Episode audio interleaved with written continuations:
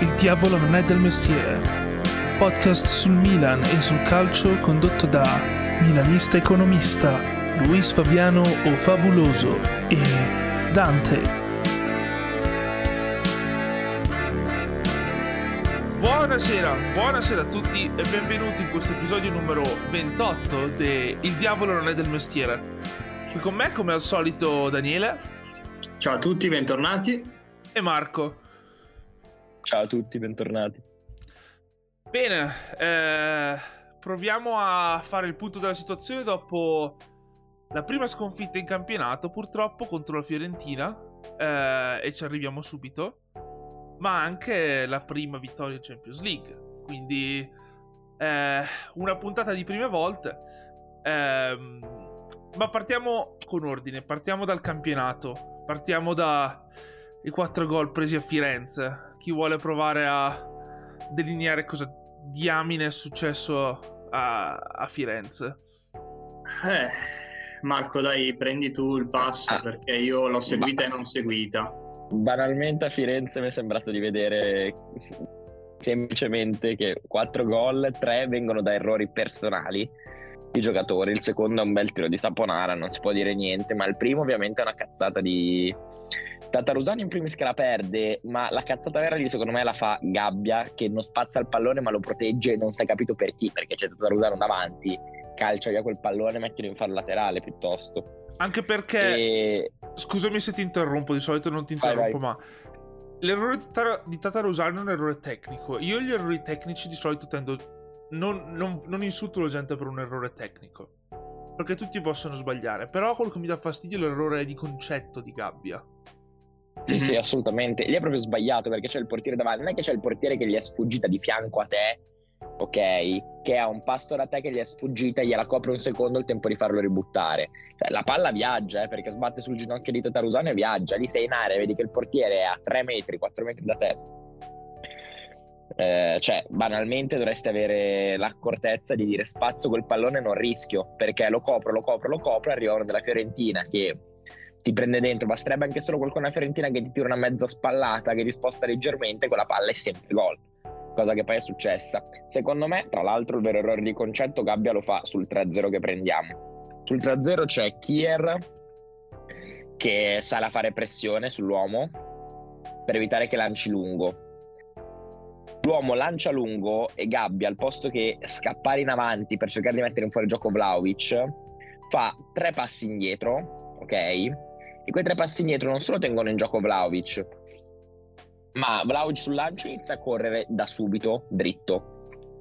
Ok, Gabbia sta ancora facendo l'ultimo passo indietro sul lancio, quindi il tempo già non è un difensore veloce, quindi il tempo di girarsi eh, e iniziare a correre, Vlaovic l'ha bruciato e l'ha bruciato in gioco abbondantemente, perché poi se uno vede il replay, Vlaovic è dietro di mezzo metro, un metro ed è già iniziato a correre. Quindi è proprio un errore concettuale che un difensore non può sbagliare. Ed è chiaro che in una partita, se iniziano ad essere due errori concettuali da cui poi prendi gol, è difficile vincerla. Ok, il quarto errore è una cazzata di Teo Hernandez che mi ha fatto abbastanza irritare perché c'ha sempre sta, sta, voglia di provare la giocata in cui si gira su se stesso e, e riparte contro sapete, uomini che non sono Sapete presi. qual è la mia impressione sulla giocata di Teo Hernandez? Però secondo me non ha visto uno degli uomini che stavano arrivando in pressione perché era esattamente a 180 gradi rispetto alla sua a dove era rivolto. Secondo me non gli hanno chiamato uno degli uomini che stava arrivando in pressione, lui non l'ha visto. Pensava di essere più libero di quanto fosse ed è stato tradito da questo fatto. Questa è la mia opinione, poi magari non è vero, poi magari sapeva dove erano tutti e semplicemente ha fatto la cagata. Però secondo no, me non l'ho essere. visto. Secondo me però... Eh, però secondo me è concettualmente sbagliato che al limite della tua area li prendi e giri, anche perché messo dentro due torri la giocata più corretta sarebbe la scarico sul portiere che lancia. Figa, so che loro hanno in difesa due che sono dei nani, io ho Giroud e Ibra che stanno giocando contemporaneamente, è normale che la giocata che tenderei a fare sia la do al portiere e vado a rinviare lungo, anche perché lì comunque, a prescindere dall'uomo non meno, sarebbe trovato sulla fascia forse quello più fresco dei loro che era entrato più tardi, che era Nico Gonzalez, che comunque già ha una buona velocità di per sé, considerando che era fresco, mentre Fernandez era stanco e tutto. penso che sembra pure un errore concettuale anche quello. Poi è chiaro, una partita dove fai tre errori concettuali che portano a tre gol, eh, uno lo fanno bene loro, poi puoi segnare quanto vuoi, ma queste partite poi le perdi, soprattutto dopo aver sprecato tanto il primo tempo. Sì, il primo tempo, onestamente. Allora, io non ho guardato la partita diretta per eh, motivi personali, ho dovuto riprenderla dopo qualche giorno. Quindi, diciamo che l'emozione eh, a freddo è, è, è completamente differente.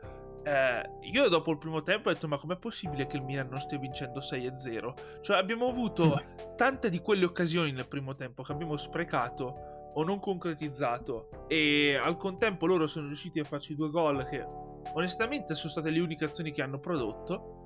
Uh, e, e, veramente mi ha lasciato allibito. Io tenderei a mettere questa sconfitta nella colonna del è capitato perché abbiamo fatto troppe stupidaggini. Però onestamente la vedo dura che con una partita. Una partita del genere giochi 10 volte il Milan la vince 8. Sì, sì, sicuramente. Cioè... Il problema è che stati troppo poco concreti davanti, troppo poco concreti perché i palloni sono arrivati. Eh. Certo che se da due metri dal portiere la metti fuori e eh, poi eh, è anche difficile riaprirla perché lì cioè, sto parlando dell'occasione di Ibra. Gli arriva un pallone che deve spingere in porta perché il portiere è già praticamente battuto se inquadra il palo giusto, ma anche se inquadra l'altro palo, il portiere deve fare comunque una parata abbastanza complicata, ok? la riapri, ti trovi 1-1 a fine primo tempo e il secondo tempo entri in campo che sei 1-1 perché poi quando segni c'è anche la mattata un po' psicologica sull'altra squadra che voleva gestire il vantaggio, che voleva fare eccetera, no? È chiaro che vai all'intervallo che magari sei 1-1, il secondo tempo non devi alzare il baricentro come poi siete stati costretti ad alzarlo, scoprire troppo la difesa, eccetera. Quindi magari il terzo gol non lo prendi perché è sempre più ordinato tatticamente. E come abbiamo visto, altri due o tre gol da fare a questi erano tranquillamente fattibili. Eh. Esatto, ma poi anche semplicemente la faccia della partita sarebbe cambiata nel momento in cui quel primo gol non arriva nella maniera in cui è arrivato. Secondo me eh, nel momento in cui quel gol non arriva, poi tu magari sei un po' più lucido davanti eh, e butti dentro il primo tu. E quando vai in vantaggio tu, cioè sappiamo bene che quando Milan va in vantaggio è poi difficile per le altre squadre venirci, venirci a recuperare. Eh, a meno che non ci suicidiamo noi come abbiamo fatto tipo col Bologna. Però, eh, ripeto, anche qua ci siamo suicidati noi. E alla fine, eh, come al solito, questa squadra qua io di solito quando la guardo sono tranquillo perché so che l'unica maniera con la quale eh, può perdere le partite è, è, per mano propria. Io non vedo avversari in Serie A che sono in grado di... Forse oltre l'Inter, perché l'Inter forse è l'unica squadra che è in grado di batterci sul campo. Eh, ma anche lì comunque è una partita equilibrata e quando facciamo il derby io sono, sono tranquillo che comunque ce la giochiamo tranquillamente. Eh, ma contro tutte le altre squadre, se non facciamo stupidaggini da sole o non siamo in un'emergenza infortuni ancora più totale di quella in cui siamo praticamente tutte le partite, eh, non ci dovrebbero essere problemi. Ora, eh, parlando dell'emergenza infortuni e della gestione dei giocatori, eh, parliamo della presenza di Gabbia in campo. Daniele, opinioni? Lì in realtà mh, la cosa non particolarmente carina, che però ci trasciniamo dietro da credo tutta la gestione della nuova dirigenza, tra virgolette, che poi nuova ormai non è, eh, è una poca comunicazione, una comunicazione poco chiara riguardo agli infortuni. Sì. Perché una domanda ce la siamo posta tutti ed è: ma Romagnoli, eh, se ha giocato 90 minuti e credo che li abbia giocati anche discretamente bene contro l'Atletico Madrid, se ha giocato 90 minuti così contro l'Atletico, perché non ha giocato con la Fiorentina? Ma anche e... solo 45 minuti, eh. Sì, sì, e il fatto è che appunto iniziare una partita delicata con Romagnoli, che eh, nulla togliere a Gabbia, che va bene, ha fatto una, una prestazione negativa, ma eh, non aveva fatto poi così schifo, non è, stato, non è stato così da mani nei capelli nelle precedenti uscite. Eh, però avere Romagnoli contro Vlaovic mi dà qualche, qualche, sicurezza in più. E quindi la domanda è perché Gabbia? Perché non Romagnoli? E se Romagnoli non stava bene, com'è possibile che poi stesse bene contro, per giocare contro l'Atletico? Fa iniziare, vedi come va e alla, alla fine magari a fine primo tempo cambi. Questo è l'unico rimprovero grosso che io potrei fare, che io mi sento di fare a, appunto al Milan, a Tioli, però non lo so, rimane, rimane un'incognita. Io questa partita penso sia stata anche un messaggio di Pioli dicendo eh, purtroppo eh, siamo un po' corto a livelli di centrale perché secondo me Gabbia gli farebbe bene un prestito dove può giocare con continuità e magari migliorare sgrezzarsi e così mm-hmm. simil Colombo in Serie B una squadra di Serie A che può essere tipo una Salernitana di turno o un, uh, un Empoli di turno che non mi sembra abbia dei centrali particolarmente eh, forti o che possano panchinare più di tanto Gabbia. Detto ciò, l'ho preso anche come un messaggio dicendo io ne ho tre centrali da mettere, il quarto o faccio giocare questo, che però mi sembra abbastanza inadatto attualmente per la Serie A, o mi invento qualcosa. Cioè, eh, io ho capito che Piore ha detto non ho voluto mettere Calulu a fine primo tempo, cioè a centrale perché avrebbe sofferto con Vlaovic. Ma secondo me, quando a fine primo tempo ti rendi conto che Gabbia, Vlau, che Gabbia è in difficoltà, perché non è in difficoltà solo su, sull'occasione del gol, ma in tutto il primo tempo non ha mai dato una parvenza di sicurezza quando veniva pressato, quando a giocare il pallone, quando lo puntava, non ha mai dato una parvenza di sicurezza, sapendo che sotto 2-0 devi la- puoi lasciare tanto campo alle spalle e hai bisogno di uno discretamente veloce. Non ho capito perché eh, quando ha fatto il cambio non abbia tolto Gabbia, ha spostato Calulu centrale e messo Florenzi a destra, perché Calulu secondo me centrale il suo lo sa fare. È ovvio, soffro fisicamente, ma compensa con uh, intelligenza, acume tattico mm-hmm. e compensa con uh, buone note fisiche, buone note di velocità. Comunque un terzino mezzo difensore centrale è di solito spicca perché comunque ha una velocità maggiore rispetto ai centrali che giocano di solito in quella posizione. Ma oltretutto, eh, tutta la partita in realtà su Vlaovic c'è stato Kier. E Kier ogni volta che Vlaovic doveva fare una sponda, cioè praticamente gli ha fatto vedere pochissimo palla. Vlaovic contro il Milan ha giocato quasi niente, è stato quasi completamente annullato da Kier. Quelle due o tre volte che Kier ha provato ad andare a portare la pressione un po' più alta, oppure era su un altro uomo, ed è stato lì che è successo il patatrack. Ma altrimenti stiamo parlando di una partita in cui Vlaovic in ogni caso ha, ha, dovuto lavorare veramente con poche occasioni, cioè quelle poche volte in cui non era vicino a Kier. Quindi il discorso di Calulu avrebbe sofferto con, con Vlaovic eh, dal punto di vista fisico, secondo me eh, regge fino a un certo punto perché non era lui che doveva portare i contrasti fisici a Vlaovic, ma era Kier che ha fatto, che ha fatto questa cosa tutta la partita.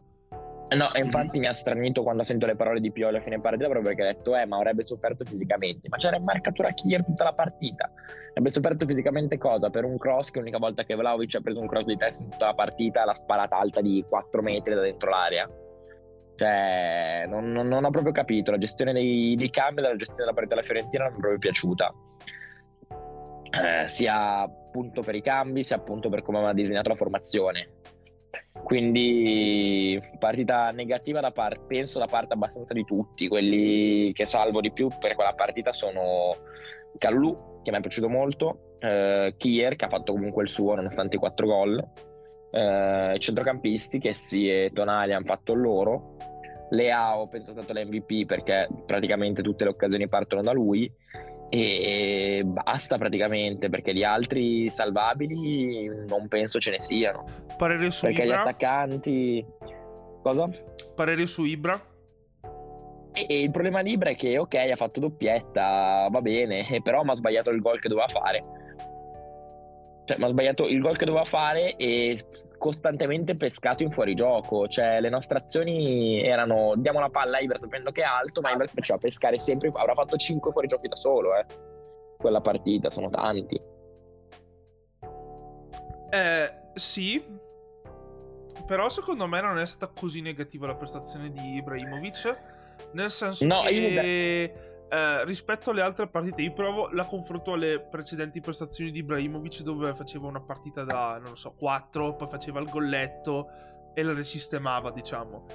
in questo caso secondo me è un po' diverso perché non ha... Cioè sì, ok, si è fatto pescare in fuorigioco, però non, non ha sbagliato tanti passaggi, non ha distrutto le azioni... Scusate, le azioni offensive del Milan. Ha, mm-hmm. ha magari concluso male, però il Milan ci è arrivato fino alla porta, tante volte. Che è molto differente da quando lui è sulla tre quarti, viene a prendersi il pallone, poi sbaglia l'appoggio due metri e parte il contropiede per l'altra squadra. sì, differente. ma infatti io gli darei, non lo salvo, nel senso che gli do un 5,5 e comunque non ha giocato malissimo, ha fatto doppiette e tutto, però non riesco a dargli il 6 perché ha sbagliato un gol che nell'economia della partita avrebbe spostato veramente tanto, che non è da lui sbagliarlo perché era paradossalmente molto facile molto facile, soprattutto di testa, che erano delle armi migliori di Ibra. E perché troppe volte si è fatto pescare in fuorigioco. Poi sappiamo benissimo che i nostri tendono a passargliela anche quando non è strettamente necessario e se non riesce a stare in linea e te la passano quando non è strettamente necessario perché magari c'hai il triangolo da chiudere ma vedi Ibra gliela vuoi dare e poi il risultato è che distruggi tra virgolette delle azioni che potrebbero essere promettenti o dei palloni che potrebbero essere promettenti perché non sei tornato a tenere la linea con i difensori. Perché alcuni fuorigiochi nascevano solo dal fatto che la linea si alzava e Ibra rimaneva dietro faceva lo scatto solo quando vedeva il pallone che stava per spiovere. Però se ti ha messo in fuorigioco quello scatto lì è anche inutile che lo fai fallo prima che poi parti da fermo. Mm. Boh eh, altro da dire su questa partita con la Fiorentina? No, in realtà secondo me abbiamo analizzato abbastanza bene tutto. Purtroppo abbiamo subito più del dovuto gli errori perché ogni volta che si è sbagliato ci hanno castigato. E, e di positivo c'è che per quanto, come avete già detto, la squadra sia giovane e tutto, dà, dà l'idea di non, di non, mollare il colpo. Cioè anche in situazioni in cui tempo fa ci si spaldava, è una squadra che lotta fino all'ultimo e che dà l'impressione di poter riagguantare praticamente qualsiasi partita. Eh, non, eh, tolto il porto in cui abbiamo subito per svariate circostanze, svariate situazioni, non ho mai visto il Milan soccombere completamente. È molto bene, molto bene. sì, col porto, eh, ripeto, partita, sono state due partite complicate, entrambe le partite, perché il porto mm. è un avversario ostico dal punto di vista, cioè da affrontare se tu vuoi proporre gioco loro ti rendono difficile proporre gioco, è quello che fanno e, e sono bravi a farlo eh, e lo fanno in una maniera mh, onestamente secondo me migliore di, quel, di, come lo fa l'Atletico. Dal punto Merito di vista loro, eh. tattico eh. sono, più, sono, più, organizzati rispetto all'Atletico. L'Atletico ultimamente mi ha fatto una cattiva impressione dal punto di vista dell'organizzazione, ma adesso ci arriviamo a parlare dell'Atletico, no?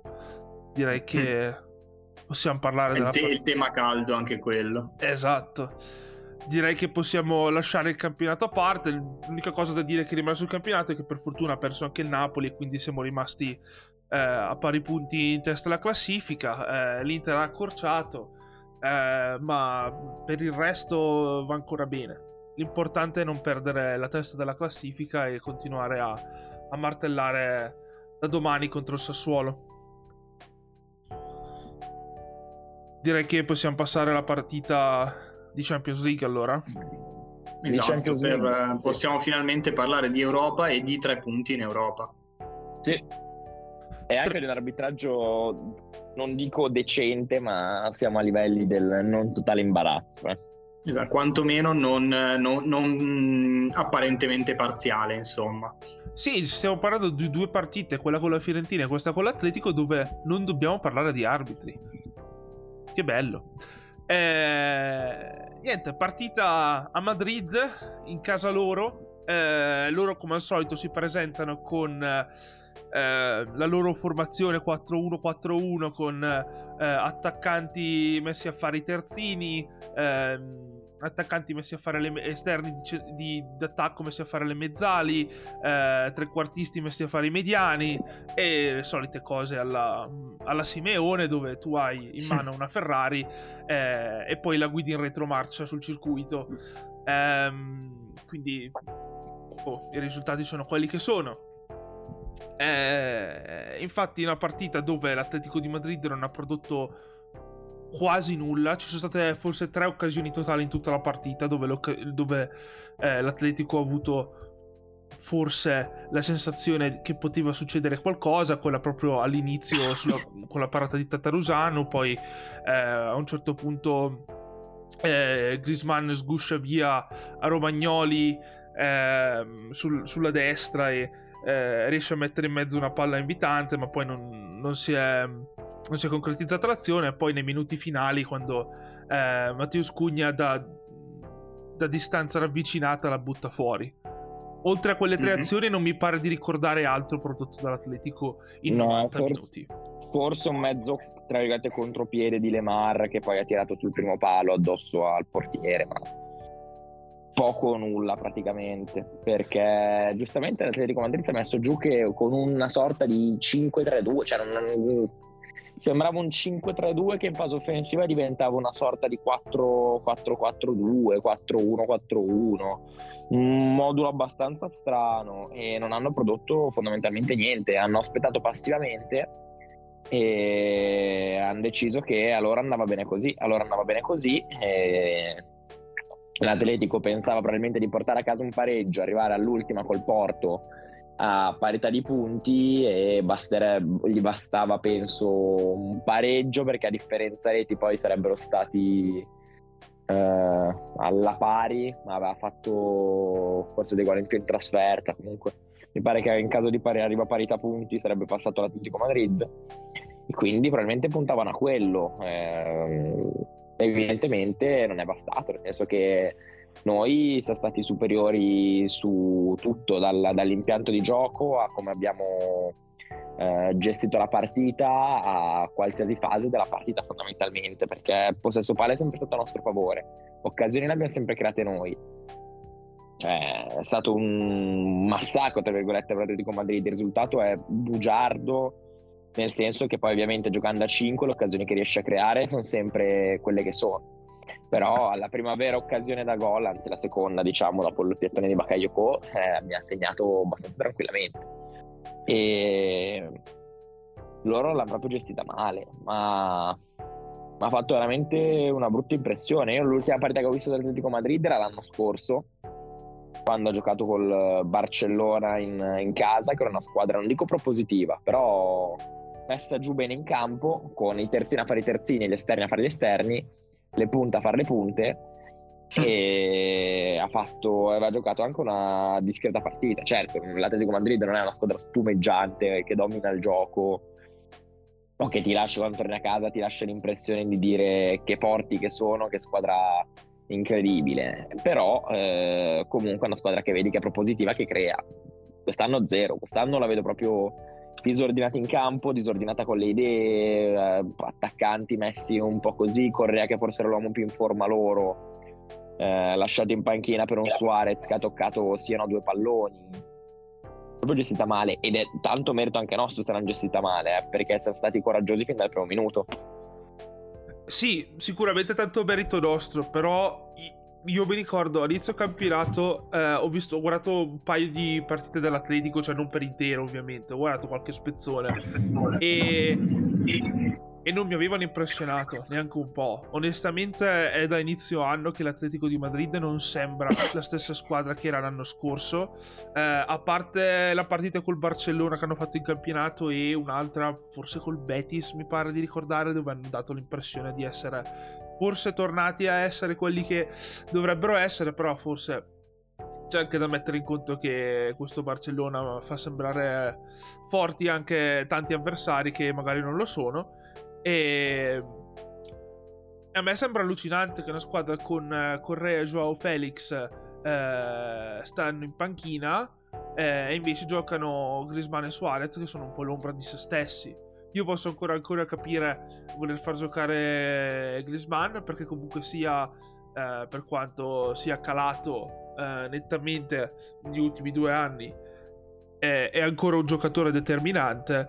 Però Suarez, eh, non lo so, a me sembra, sarebbe quasi il caso di iniziare a usarlo un po' più col contagocce perché non, questa partita non, non sì. è stato incisivo assolutamente. Ma non so, io per assurdo in realtà penso che sia mm, non causa ma effetto, diciamo, questa, questa pochezza dei, degli uomini offensivi, perché fin quando giochi ad arroccarti sono due uomini relativamente leggeri, sicuramente leggero Grisman, tosto, ma non abbastanza da poter fare reparto da solo Suarez. Quindi quando rinunci completamente a giocare dal punto di vista offensivo non è semplice. Cioè, è bastato Kier, che con tutto l'amore del mondo, Kier non sta facendo delle strepitose partite nell'ultimo periodo, è un ottimo difensore centrale, non è un top mondo, e mm, per, per annullarli, per riuscire a contenerli in tutta serenità. È chiaro che è diverso se invece che proporre un 5-3-2 con baricentro dei, degli 8 sul tuo limite dell'area, proponi un eh, 4-2-3-1, 4-3-2-1 con il Joao Felix da te menzionato, metti Joao Felix Grisman in appoggio a Suarez e lì cambia un po' tutto è un Atletico che è veramente, credo che nel rapporto qualità giocatori, qualità gioco proposto, credo sia la peggior squadra al mondo. Non credo ci siano squadre con giocatori migliori dell'Atletico che facciano un gioco peggiore. E, e diventa meno brutta solo quando trova una squadra che è poca roba. Il Milan ha dimostrato di essere tosto quest'anno, non una corazzata, ma molto tosto e l'Atletico in queste situazioni dà il peggio di sé. Loro sì, chiaro, hanno puntato al pareggio perché oltre a una questione di punti eh, ballavano due gol di differenza reti quanto meno, perché con l'1-0 c'è il gol fatto in più da noi, il gol subito in più da loro e lì la differenza reti passa da vantaggio loro a vantaggio nostro, quindi un pareggio poteva fargli comodo. Però non puoi giocare così a calcio e non puoi giocare così in Europa. Ma non puoi giocare così con la qualità dei giocatori che hai, cioè, cioè proprio senza girarci intorno. Cioè, Atletico Madrid comunque ha Marco Siorente che è passato l'anno scorso da fare praticamente la seconda punta, dimostrare che poteva fare la seconda punta, giocare bene offensivamente o anche come esterno di centrocampo a inserirsi, quest'anno gli fa fare il terzino bloccato. Mm. Eh, hai Lemar che con tutti gli alti e bassi che ha comunque qualcosa lo riesce a dare, hai Carrasco comunque un esterno forte davanti ai Griezmann, ai Suarez, ai Joe Felix, che vabbè mercoledì era rotto, ma comunque hai voluto prendere Matteo Scugna, cioè la, la, la gente di qualità. Correa. poi è chiaro, Correa, poi è chiaro che se il gioco che, che fai è mi arrocco dietro, cerco di lanciare il contropiedone, allora forse ho sbagliato uomini su cui puntare. Cioè, è inutile che mi prendi Griezmann, è inutile che mi prendi Joe Felix, è inutile che mi prendi Cugna, ti prendevi velocissimi, ti prendeva Adama Traore e avevi risolto il problema. Cioè, cioè, loro potrebbero giocare un 3-4-3, ma un 3-4-3 vero, dove entrambi gli esterni sono entrambi offensivi, con la qualità di giocatori che hanno, e non soffrire più di tanto. Pro- l'unico problema che hanno loro è che hanno dei difensori lenti, non hanno difensori veloci centrali. Perché forse sì, il più ma... veloce che hanno lì dentro è Jimenez, quindi forse ci sta a non voler giocare alti. Però, porca cane, con i giocatori offensivi che hai, dovresti segnare 5 gol a partita. Ma dovresti avere. Secondo me dovrebbe giocare con 4-2-3-1 banalmente. Eh. Cioè, metti Renallo da una parte, metti Trippier dall'altra, che sono terzini. In difesa metti Jimenez Felipe, che comunque il rapporto alla casa lo danno sempre. In porta hai un top mondo, perché Black, senza girarci intorno, è uno dei portieri più forti del mondo attualmente. 100%. Poi a centrocampo, a centrocampo schieri Marco Fiorente schieri qualcuno di fianco a Marco Fiorente, che può essere Coche, può essere qualcuno magari un po' più di fisico, un po' più discreto che può anche andare a pescare sul mercato perché con Dogbia mi sembra veramente vergognoso che giochi in una squadra del genere e davanti poi hai ampia scelta eh, tra Correa, Griezmann, Joao Felix, Suarez, Carrasco Pugna, cioè te li puoi girare come vuoi e il fatto che l'Atletico Madrid giochi in maniera così imbarazzante non appena becca squadre che giocano a calcio è scandaloso eh. cioè noi abbiamo giocato una signora partita no, non, non trovo un insufficiente dei nostri perché hanno giocato tutti bene, hanno messo tutti grinta, voglia, attenzione e sono stati tutti, eh, diciamo, a loro modo partecipi, eh, partecipativi alla causa. Solo che non so se è un effetto del fatto che l'Atletico Madrid abbia giocato così male da avermi fatto sembrare una prestazione normale di Romagnoli, come se avesse Romagnoli fatto la prestazione del, della vita, o se effettivamente abbiamo giocato noi bene. L'idea che me lo sono fatto è un 50-50. Noi abbiamo giocato molto bene questa partita e loro hanno fatto molto cagare in questa partita. Infatti lo 0-0 sarebbe stato un risultato più che ingiusto perché loro non ha mancato praticamente niente, noi avevamo dominato tutta la partita, solo che poi ovviamente attaccare una squadra arroccata dietro è sempre un problema. Ok, veniamo a parlare dei nostri adesso, perché va bene le critiche al Ciolo che ci stanno sempre, perché poi vabbè, personaggio lui imbarazzante e è anche un po' imbarazzante la maniera con la quale si comportano loro in campo, eh, la maniera con cui sono speculativi eh, e, e, come al solito cercano di sfruttare eh, le situazioni ambigue a loro favore.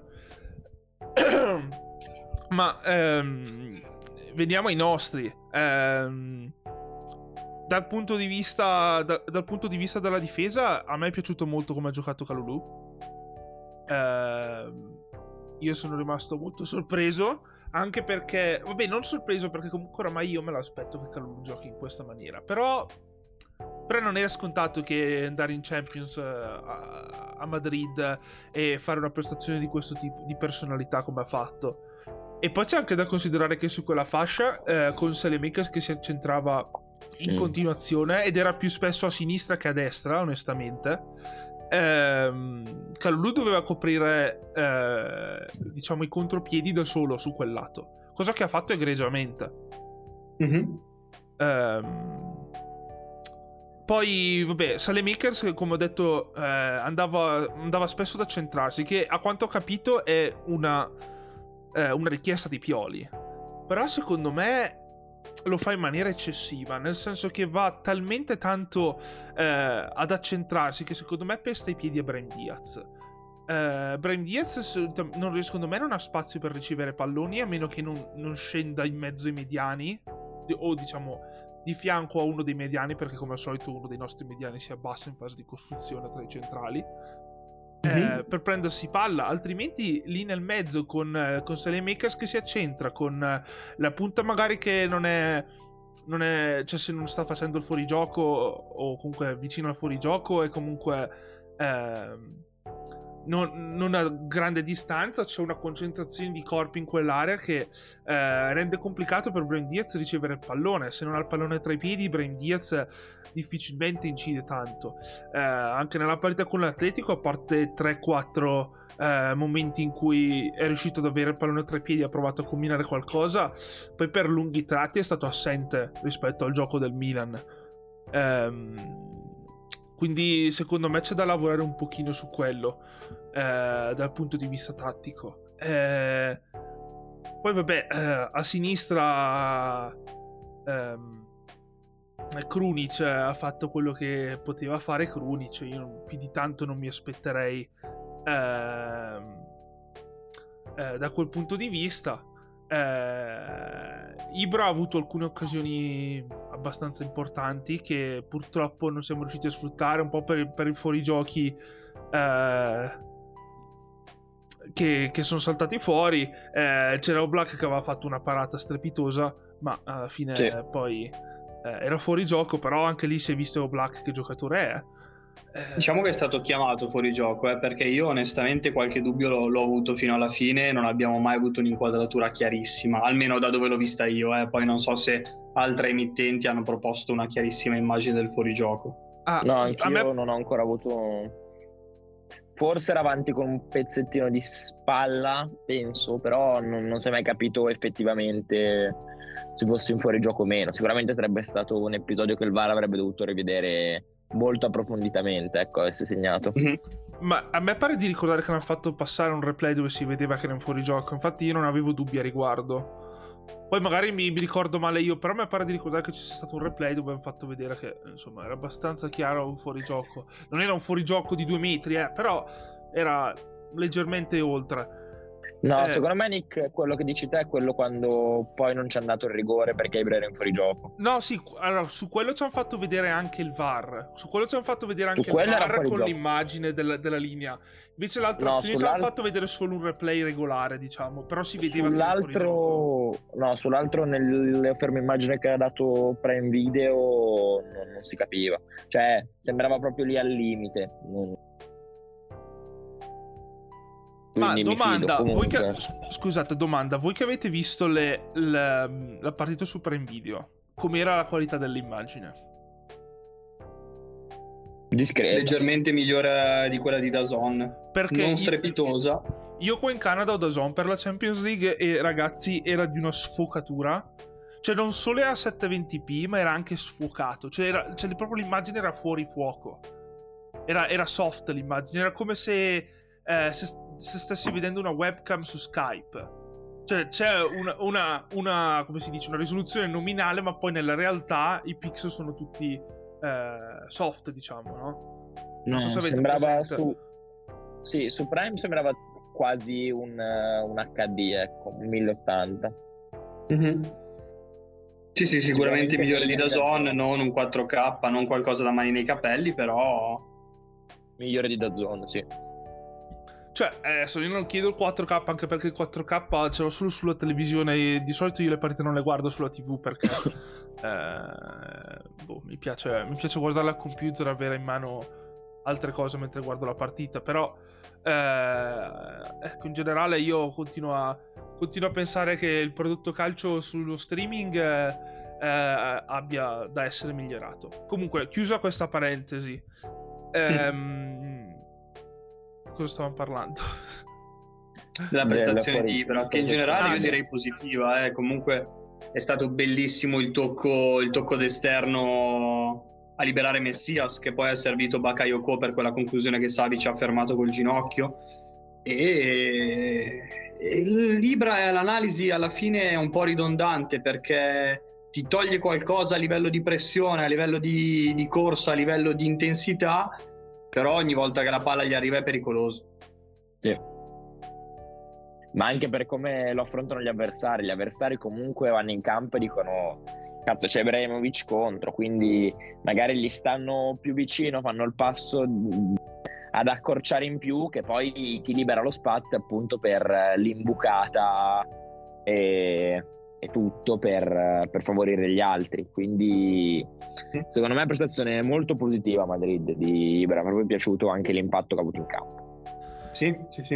E infine io vorrei parlare un attimo di Bakayoko e da Bakayoko poi andiamo, passiamo anche al gol che abbiamo fatto perché eh, è, è contingente la cosa. Ehm, voi come avete visto Bakayoko entrare in campo? Perché io l'ho visto ancora non il, eh, non il Bakayoko del Milan di qualche anno fa e mi è sembrato ancora bello macchinoso, ancora che mm, non propriamente concentrato con la testa in campo.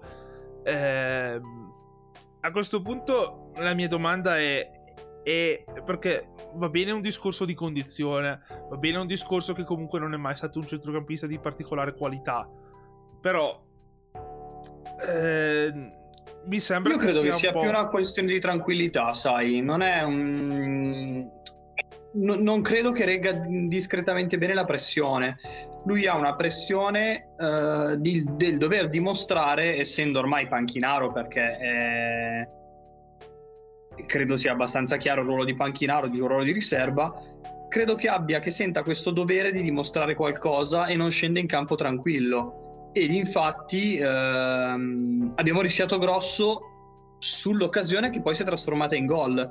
Perché l'occasione che si è trasformata in gol vede proprio Bakayoko fare un passaggio molto corto, molto rischioso verso Kier, che in scivolata riesce poi ad allungare, ehm, togliendolo dalla disponibilità di Correa. Credo fosse Correa in, in pressione. Intanto sono leggermente distratto perché credo che stiano per dare un rigore alla Juventus. Ehm, strano. In altre parole, E- l'acqua è calda. Mm, Sì, credo, credo. No, ha dato la punizione. Vabbè, comunque, per chiudere il discorso Bakayoko, Bakayoko credo che soffra più che altro questo, ormai in condizione centrato, perché siamo a- alle porte di dicembre, credo che abbia un minimo di condizione per fare mezz'ora. Credo soffra quello. Poi, eh, averlo come quarto centrocampista, se che si dovesse rinnovare, non dico il contratto, ma la prestazione offerta contro l'Atletico è un quarto centrocampista di lusso. Sì, eh, la, la- la mia speranza è che se... Perché condivido la tua analisi, è secondo me un- una questione di concentrazione e di tranquillità, eh, perché non sono errori da cioè, tecnici, sono errori di eh, superficialità, di disattenzione. Eh, poi vabbè, in fase di finalizzazione anche io ho avuto un'occasione grossa come una casa e un po' ci ha battato, ma, su, ma quello me l'aspetto da Bakayoko, non è che mi aspetto che, che, che faccia gol, ecco. Eh, mm-hmm. Quindi quindi va bene anche così. Il problema è quando in, in, fase di impostazione fa un errore come quello che eh, poi ha portato al gol nostro, però dai, lì c'è, stata, c'è stato Kier che ha avuto la prontezza mentale di aspettarsi l'errore, perché fondamentalmente quell'errore lì lo devi anticipare. Eh, e Kier l'ha anticipato e ha cioè, tolto le calderoste dal fuoco, poi Messias ha fatto una corsa a tutto campo, ha fatto partire l'azione e, e si è presentato in area di rigore. Eh, il cross di Kessi è stato molto buono e poi parliamo anche della prestazione di Kessi, eh, più nello mhm. specifico. Mm-hmm. E Messias è arrivato a saltare tra i due centrali, i due centrali nessuno di due che se l'è... Cioè i due centrali non hanno né marcato Ibrahimovic che era eh, un po' più indietro in area di rigore completamente libero né Messias, che era proprio davanti all'area piccola, anche lui completamente libero. E non so, stavano facendo ball watching, cioè non, um, stavano guardando la palla e basta. Eh... Sì, Messias è quello che ha aperto l'azione, perché poi la palla dopo l'intervento in scivolata, non mi ricordo se ci sia un intermezzo o meno, ma arriva dopo a... Sì, eh è arrivata a Bakayoko, è tornata a Bakayoko che ha fatto il filtrante per, per Messias. Per Messias sì. Esatto, è lui che allarga per Teo, Teo che, che dal filtrante a che sì, che sì che crossa. Messias fa un sia che sì in quel momento, prima che la palla eh, arrivasse a Teo, inizia un taglio molto profondo, molto buono. E Messias allo stesso modo, dopo che apre per Teo, va in maniera molto buona ad attaccare la profondità. Va a prendersi quello spazio fra i due centrali e, e loro sbagliano non tenendolo. Non si aspettavano magari che portasse la pressione fino a quel punto. Intanto fischio finale, la Juventus ha perso con l'Atalanta. Sì, tra l'altro che sia messo anche un cross eh, veramente strepitoso col sinistro perché l'ha messa perfetta nella, nello spazio giusto per fare in modo che Messias la potesse colpire piena e mhm. fosse, mm-hmm. fosse da solo. Eh, io su Bakayoko mi sono fatto l'idea che sia un onesto mestierante come centrocampista di riserva. Abbiamo un prestito di due anni, quindi ha tutto il tempo per eh, riambientarsi un minimo, crescere a livello anche di richieste, perché è passato dagli anni in cui eravamo con Gattuso che doveva star schiscio giù, eccetera, al pressing alto che deve fare adesso e, ehm, e le richieste che fa attualmente il, Pioli con eh, tanto di eh, abbassarsi e impostare in mezzo ai centrali e, e altre richieste che non penso non abbia mai svolto in carriera. E quindi io ritengo che Bakayoko alla fine dei, dei, conti sia un buon innesto, ci potrà tornare utile a gennaio, febbraio durante la Coppa d'Africa e mm-hmm. per caratteristiche è il sostituto di che sì quando che sì ha bisogno di un turno di riposo quindi fa il suo sperando che cresca anche lui un po' di condizione e che poi possa magari a gennaio febbraio arrivare in condizione da non far rimpiangere che sì per quel tre settimane mesi in cui sarà assente Ecco, la, la, domanda che vi faccio adesso è Messias, tra l'altro io mi aspetto tra Sassuolo, Genoa, Salernitana di vederli in campo, se non titolare addirittura alcune partite, un secondo tempo intero in 2 su 3 più o meno. Sì, anch'io, anch'io punterei a dare un po' di continuità a Messias. Eh, piuttosto lo faccio giocare in fascia al posto di, eh, di, di Selemakers.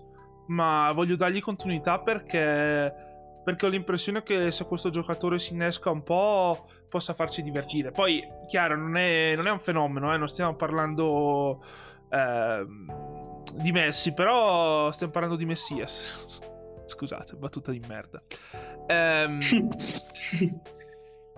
è comunque un giocatore a cui voglio provare a dare un po' di continuità per vedere che cos'è. Perché adesso è stata, è stata un, una bella cosa che abbia segnato in Champions all'esordio eh, la sua storia è la classica storia, eh, una lacrima strappa storie, però mh, mm, voglio vedere di che pasta è fatto poi con, con la, sulla continuità in una squadra come il Milan, perché eh, ovviamente quando giocava a Crotone aveva la sua continuità, giocava sempre e eh, dava il suo apporto.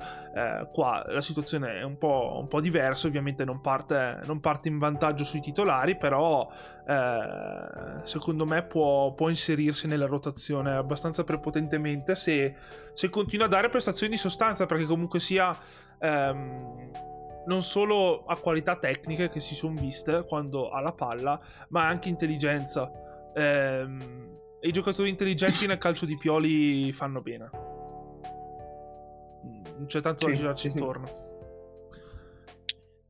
Sì, poi mi aspetto che possa anche essere tranquillamente un uh, ricambio per Brian Diaz quando deve dare la parità per farlo rifiatare, piuttosto che per uh, uh, Leao, magari portandolo anche a sinistra in modo che possa anche lui rientrare e calciare quando, quando appunto Leao può, può riposare perché se è confermata la diagnosi di Rebic che lo rivediamo a gennaio praticamente o comunque verrà rivalutato tra una decina di giorni, quindi massimo riusciamo a recuperare per Napoli, Empoli, un po' di riposo ogni tanto alle AO anche durante i secondi tempi, eccetera, necessario prima che arrivi troppo spompato a, alla fine di questo Tour de Force, perché non ci nascondiamo, è praticamente un Tour de Force perché si gioca ogni, ogni tre giorni per le prossime settimane. Eh. Noi abbiamo domani il Sassuolo, poi mercoledì il Genoa, eh, sabato prossimo la Salernitana, poi abbiamo il eh, Liverpool martedì sera, poi dobbiamo giocare a Udine la... il sabato sera, poi finalmente abbiamo una settimana tra una partita e l'altra e quella dopo è il Napoli. E dopo il Napoli dopo tre giorni si nuovo in campo in trasferta a Empoli per l'ultima del giorno d'andata. Alla fine hai meno di un mese perché mancano 20 giorni praticamente hai 6-7 partite di cui un paio che sono decisive e altre in cui dovresti mettere in cassaforte dei punti importanti contro squadre che dovresti tranqu- agevolmente battere. Dovresti usare tutto il condizionale di questo mondo perché poi la, la, palla è rotonda e si gioca 11 contro 11 però a livello di qualità se i nostri stanno bene i nostri giocano come sanno fare eh, molte di queste sono sicuramente inferiori ecco. Sì, è un calendario complicato anche vista la situazione infortuni, però abbiamo anche delle belle notizie perché sembrerebbe che eh, il nostro Iron Mike stia per tornare. Ora non so se sarà già in campo a Sassuolo, qualcuno parla che di, di Magnan per la titolarità già a Sassuolo, io non so se saranno un po' cauti questo, da questo punto di vista, però insomma... Eh, è stato un recupero lampo se, se fosse vero, sarebbe, eh, sarebbe stato un, un, recupero molto veloce, considerati i tempi che, si, che erano stati paventati eh, dopo l'operazione. Eh, sì. Tomori dovrebbe tornare mercoledì. Esatto, anche lui, anche lui, sulla via del ritorno e questi sono due giocatori molto importanti, soprattutto in campionato, nel momento in cui tu sei tranquillo in porta e in difesa, poi dopo eh, contro diciamo le piccole ehm, hai meno problemi perché hai un pensiero in meno. Se invece devi giocare Gabbia, eh, gioca Tatarusanu, eh, hai comunque sempre la, la, paura che da un momento all'altro possa arrivare il golletto e se tu sei un attimo bloccato davanti e hai le polveri un po' bagnate, eh, poi la partita si mette, si mette, in, cioè si mette in, in salita. Eh, invece mm-hmm. in questa maniera la partita dovrebbe rimanere in discesa per i 90 minuti e eh, devi solo trovare la maniera di, di, mettere al sicuro il risultato. Poi certo il Milan è una squadra che eh, non è che gestisca mai i risultati perché sappiamo benissimo che appena togliamo il piede dall'acceleratore siamo... Eh, non siamo una squadra in grado di gestire il risultato, non è mai stato il nostro forte, però ehm, fa sempre bene riuscire a mettere la partita e indirizzare la partita per primi e non dover rincorrere eh, che nonostante questa squadra sia brava a recuperare partite che possano sembrare perse, eh, è comunque un dispendio energetico che non, che non dobbiamo permettersi, ecco. Ehm... Sì, sicuramente sono d'accordo. Tra l'altro, adesso la situazione infortuni rimasti che dovrebbero essere più gravi, tra virgolette, c'è Rebic che si rivaluterà anche lui tra 10 giorni e Giroud idem che si rivaluterà tra 10 giorni. Per Giroud è un fastidio muscolare. Per Io ho letto lesione per Giroud. Ho letto da qualche parte, non mi ricordo se la fonte era autorevole, però ho letto di lesione. Eh, non ho, non ho letto. Nel caso No, credo sia, credo sia brutto eh, quello di. Giroud. Credo che anche Eh, sì. lui fino, fino a, a post Natale non lo vediamo. Credo, eh. Quindi, tra l'altro, io ripeto, le partite come domani penso giochi Ibra, ma già magari mercoledì a Genoa voler dare un'occasione a Pellegri dal primo minuto, voler magari mettere Leao prima punta all'inizio e giocare con magari Messias titolare a sinistra, qualcosa di sperimentare perché giustamente Ibra va preservato per le partite che contano, quindi Liverpool, Napoli, chiaro che se le partite con Genoa, Salernitana mh, me le guarda dalla panchina serenamente o entra agli ultimi 20 minuti, non è che capisco perfettamente. Le scelte di Mister Pioli, Mister fino al 2023 tra l'altro. Esatto, mister Esatto. rinnovato. Eh, mi è piaciuta la, la scelta mh, dei eh, social di annunciare la cosa con eh, l'immagine del caffettino perché ci sta. Eh, qualcuno ironicamente ha parlato ritorno a Giampaolo, caffè Giampaolo, però invece no, qua abbiamo Caffè torre- Giampaolo, non era lui. eh, no, torrefazione Pioli, siamo, siamo saliti di livello qua. Eh, e, e quindi un contratto eh, fino al 2023 con opzione per rinnovo. Eh, io direi perfetti qua. Aumento di stipendio, 3 milioni. Eh, rimangono comunque eh, confrontato con eh, allenatori delle altre squadre, diciamo i vari Allegri che vabbè prendono una cifra spropositata.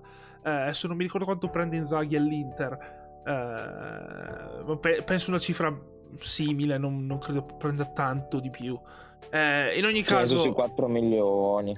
sì, una cosa del genere. Comunque, in ogni caso, eh, un aumento meritato, un rinnovo meritato eh, e, e comunque la possibilità per il Milan nel caso fra due anni dovessimo trovarci in situazioni diverse nelle quali si possa prendere, non so, un top mondo in, quel, in quella posizione, abbiamo la possibilità di farlo, altrimenti se Pioli continua questa crescita possiamo semplicemente esercitare l'opzione e, tenere- e trattenere Pioli e, e continuare a costruire un futuro, dà una certa stabilità all'ambiente e dà a Pioli la possibilità di, di lavorare con calma e continuare questo percorso che eh, è stato ottimo. Un altro. Domani Eh, comunque- 2023, 2023 scade Guardiola. Domani confermo tra l'altro che gioca Magnane, ho letto adesso le parole di Pioli. Ottimo, Mm. quindi se, allora, se se lo rischiano vuol dire che Magnan si sent- sta bene, non ha, non ha più dolore, perché io non ci credo che lo- se dopo tutto quello che è successo se lo rischino col dolore, quindi io immagino che dopo l'operazione lui ha fatto i suoi allenamenti, ha visto che la mano non gli fa male eh, e che sta bene e, e se se lo rischiano vuol dire che sta bene, quindi sono, sono molto contento. Eh, niente, situazione di infortunio, dovremo aspettare Rebic e Giroud, come hai detto tu Pellegri eh, dovrà, dovrà dare il suo contributo per far rifiatare Ibra. Eh, e per il resto ritorna anche Tomori. Adesso Calabria, non so eh, com'è la situazione di Calabria invece. Calabria mi pare che lo stanno valutando giorno per giorno e quindi anche lui teoricamente non è una cosa gravissima, a breve dovrebbe tornare. Quindi vediamo. Però ecco, diciamo che Sicuramente con, con Calabria è, quel- Ancora- è quello, è quello che mi dà meno fastidio, nel senso eh, la sua assenza è quella che pesa forse meno. Perché Sì. comunque sia un ruolo che hai coperto con Calabria e, Flore- e Florenzi. Che sì, però se magari già col, però. col ritorno di Calabria puoi anche pensare davanti di- nell'ottica gestione delle energie per questo rush finale, magari sai, gioca Calabria dietro, metti Florenzi al posto che fare il terzino, lo metti alto, magari una partita in cui conduci con eh, due gol di scarto e ti fa l'ultima mezz'ora, gli ultimi qua- il secondo tempo da alto e dai magari un po' di riposo a Salemaker piuttosto che a Brahim, piuttosto che a qualcuno. Il ritorno di Calabria è importante più per la gestione delle energie che non per, eh, per l'impatto negativo, tutt'altro che stanno avendo Callu e lo stesso Florenzi in difesa. ecco. Sì, sì, assolutamente. E niente, parliamo un attimo scusate se ritorno alla Champions League, non abbiamo parlato della situazione adesso nel girone dal punto di vista di punti, eh, perché c'è da parlare un attimo del, eh, del fatto che il Milan comunque ha ancora possibilità di passare il girone. Ora, eh, da quello che ho capito, perché qua ci sono dei tiebreaker ehm, eh, stratificati. Eh, innanzitutto il Milan deve vincere con Liverpool, perché se non vinciamo con Liverpool non passiamo. Quindi partiamo sì. da questo presupposto. Bisogna vincere mm-hmm. con Liverpool a San Siro. Eh, poi, se il Porto vince, non c'è trippa che, che, tenga, passa il Porto, perché ha comunque un punto più di noi, se vinciamo entrambe passa lui. Mm-hmm. Eh, se pareggiano, passiamo noi come secondi, senza tiebreaker, senza niente, perché avremo un punto di vantaggio sul Porto. Sì. E se invece vince l'Atletico, qua iniziano, ehm, iniziano i problemi perché saremo a pari punti con l'Atletico. Eh, siamo a parità di sconti diretti perché ne abbiamo vinto una testa. E mm-hmm. dopodiché c'è la differenza reti.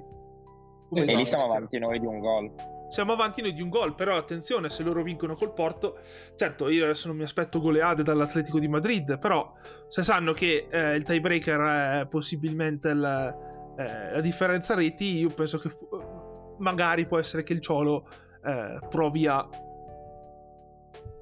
non so, essere un pochino più offensivo, provare a fare qualche sì, gol però è un rischio, eh, sbilanciarsi se non sei abituato a, ad, ad arrembare, se non sei abituato è un rischio, eh. Ma d'altronde, però d'altronde l'Atletico di Madrid penso che abbia un solo, ha un solo risultato, solo la vittoria. Deve vincere, sì. sperando, deve vincere sperando che noi non, non vinciamo o vincere sperando di vincere tipo lui 3-0 e noi 1-0 e scavalcarci una differenza reti. Sì, allora l'1-0 del Milan con Liverpool penso sia il risultato meno quotato possibile. Perché cioè, se io mi aspetto una vittoria del Milan, mi aspetto una vittoria, non so, 3-2. Cioè, io, io dubito so, che riusciremo mi... a tenere la porta inviolata col, contro il Liverpool. Poi, oh, magari... So, mi, mi... Poi dopo Dipende bisogna... Klopp con che squadra si presenta. Esatto, bisogna vedere con, con, con, chi porta in campo, cioè se porta la primavera, magari. Però bisogna vedere che turnover fa il Liverpool, è tutto da vedere. In ogni caso, se la differenza reti dovesse per un qualche motivo risultare uguale, il successivo tiebreaker è ehm, gol fatti. Sì. E poi quello successivo ancora, in caso dovessero essere pari anche i gol fatti, è ehm, scontri diretti con i gol fuori casa che valgono doppio. E in questo momento il Milan è avanti rispetto al, eh, all'Atletico. Sì, però l'Atletico gioca l'ultima in trasferta. Esatto, contro il, contro il Porto. Che eh, se vincono, eh, ovviamente significa portarsi avanti da quel punto di vista. Quindi dobbiamo, dobbiamo fare gol, cioè noi dobbiamo vincere e segnare col, col Liverpool. E poi... Sì, avrei, avrei, una richiesta da fare al signor Klopp se può presentarsi con eh, Oscar Kelly, Owen Beck, eh, Jarel Kwanzaa, Tony Gallacher. Eh, Beh, già la formazione presentata contro il Porto non era di quelle più competitive, insomma. Bonner, Matteo Ritaccio, Max Waltman, eh, Tyler Morton, Matteus Musialowski e eh, gli altri li può scegliere lui. Eh, vedremo cosa farà lui che sappiamo ci ascolta nelle serie libere. Un assiduo ascoltatore del nostro podcast, gradiremmo che Klopp ha imparato l'italiano solo per ascoltare noi, eh? Cioè. Sì, sì, assolutamente. assolutamente. E, e, niente, quindi la situazione è questa. Eh, siamo solo parzialmente padroni del nostro destino. Eh, bisogna vincere per tenere la speranza aperta. Eh, altrimenti, se non dovesse succedere, eh, comunque sia, ci abbiamo provato. Ora, eh, poi c'è il discorso, il discorso Europa League che è eh, è un attimo perché se dovessimo arrivare terzi, cosa che può succedere, eh, dovremmo andarci a fare l'Europa League. Che da un lato a me non dispiace perché comunque sia rimane un trofeo che non abbiamo mai vinto e avremmo comunque la possibilità di giocarcela in Europa League tranquillamente. Eh, l'unica cosa è che comunque sì, ci stiamo giocando uno scudetto in campionato e, e togliere, togliere energie dal campionato per metterle sull'Europa League potrebbe essere pericoloso. Eh, non dico pericoloso tanto da uscire dalla lotta per i primi quattro posti, che è la roba più essenziale da raggiungere, è il primo obiettivo da raggiungere in questa stagione, riqualificarsi in Champions League. Mm-hmm. Secondo obiettivo più importante direi lo scudetto. E dopodiché, dopodiché il resto viene dopo, secondo me, in questa stagione per la situazione in cui è il Milan. Certo, eh, ripeto, fa sempre, siamo il Milan, è il DNA europeo, tutte queste belle frasi fatte, però e se non dovessimo se non dovessimo passare né, né, in Champions League né in Europa League io non ne farei un dramma e anzi vedrai il positivo è che eh, i giocatori avrebbero più spazio e più fiato per, per il campionato. Sì sì sì non, non mani nei capelli insomma se, se non dovesse andare bene. Se si dovesse uscire assolutamente. E, e niente quindi questo dal punto di vista eh, punti champions eh, che altro c'è da dire riguardo queste due partite la situazione del Milan? E direi che più o meno abbiamo toccato tutto. Abbiamo toccato infortuni, abbiamo toccato eh, qualificazione e non qualificazione, abbiamo toccato campionato, i prossimi avversari. Eh, io direi che può andare bene così per oggi. A meno che vogliamo parlare un po' di quello che è successo a Manchester con l'esonero di, di Ole e l'arrivo di Ralph Ragnick, il nostro vecchio um, obiettivo di mercato della dirigenza, diciamo, uh, quando Pioli, visto che è, stato, è arrivato proprio adesso il rinnovo di Pioli, no? ed è arrivato quasi in contemporanea con la notizia di Ragnick al Manchester United, eh, diciamo, classica sliding door eh, che chissà come sarebbe andata con Ragnick da noi. Sarà, sarà, divertente vedere secondo me cosa combina con la rosa del Manchester United perché eh, è una rosa con dei problemi ma è comunque anche una rosa molto profonda e con tanti giocatori forti e ehm, sono, sono, molto curioso più che da quello che farà come allenatore perché poi eh, quello è solo un lavoro di interim ma più per quello che farà dal punto di vista dirigenziale quindi non so voi, ma io sono molto curioso. Eh sì, sicuramente adesso magari è presto per fare ipotesi e lanciarsi in voli, però ci sarà da parlarne, sicuramente ci darà qualcosa. Niente, poi l'altra, l'altra notizia di attualità di cui si potrebbe parlare un attimo è il fatto che la Juventus è sotto indagine per eh, un ipotetico falso, falso in bilancio. Ehm... Che nessuno avrebbe mai ipotizzato, eh, tra l'altro. Beh, allora il discorso è un attimo più complicato del, delle semplici plusvalenze gonfiate, eh, però mm, e magari io aspetterei, non dico la conclusione sì. delle indagini, ma comunque che ci siano più notizie a riguardo per parlarne magari approfonditamente. Però sì, cioè ce lo si poteva aspettare. Eh, d'altronde questa gestione, questa gestione della Juventus è abbastanza... Eh, come dire... Cioè navigano a vista, culmine... ecco, questo volevo dire, navigano a vista.